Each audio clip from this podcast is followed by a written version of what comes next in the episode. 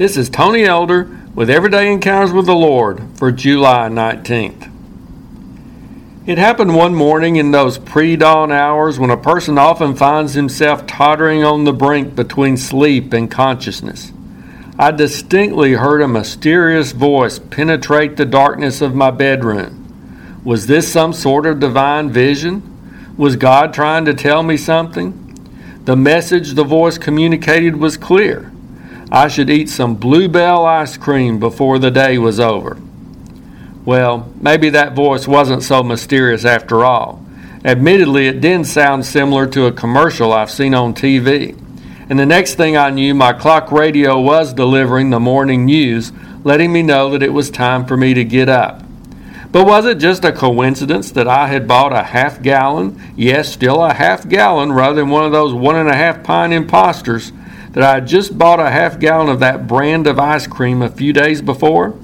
So, just in case it was God speaking rather than a radio advertisement, I made sure to indulge in a bowl of the delicious treat later that afternoon.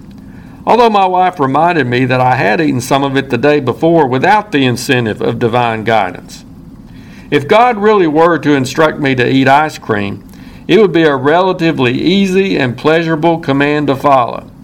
But sometimes the thing God asks of us can be a little tougher or less enjoyable. Deny yourself, take up your cross, and follow me. Bring all the tithes into the storehouse. Glory in tribulations. Lay aside every weight and the sin which so easily ensnares us. Trust in the Lord with all your heart and lean not on your own understanding. Be holy in all your conduct and the list could go on.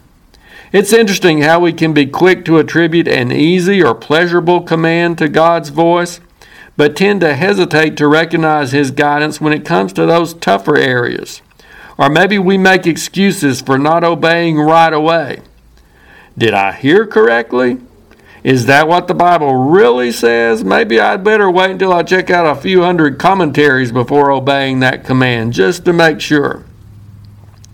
It reminds me of the closing remark in one of my favorite movies, the classic tale of the adventures of Robin Hood, starring Errol Flynn.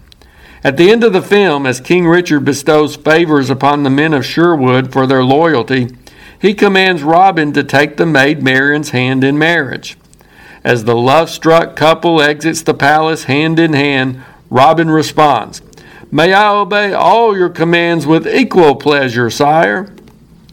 That should be our goal in relation to God's commands to us, whether He's telling us to eat a bowl of ice cream or to fast and pray, whether to rise and be healed or to endure hardship and suffering, whether to receive the promise now or wait and trust Him to fulfill it later. No matter how tough or easy, how pleasurable or not, we should seek readily and gladly to obey all of God's commands. After all, we can be confident that whatever God tells us to do comes from His infinite wisdom and His loving heart and will ultimately be what's best for us. I just hope that the next time my radio wakes me up with some mistakenly perceived divine announcement that it's not a commercial for Brussels sprouts. If you're interested, Everyday Encounters with the Lord is available in both book and ebook formats.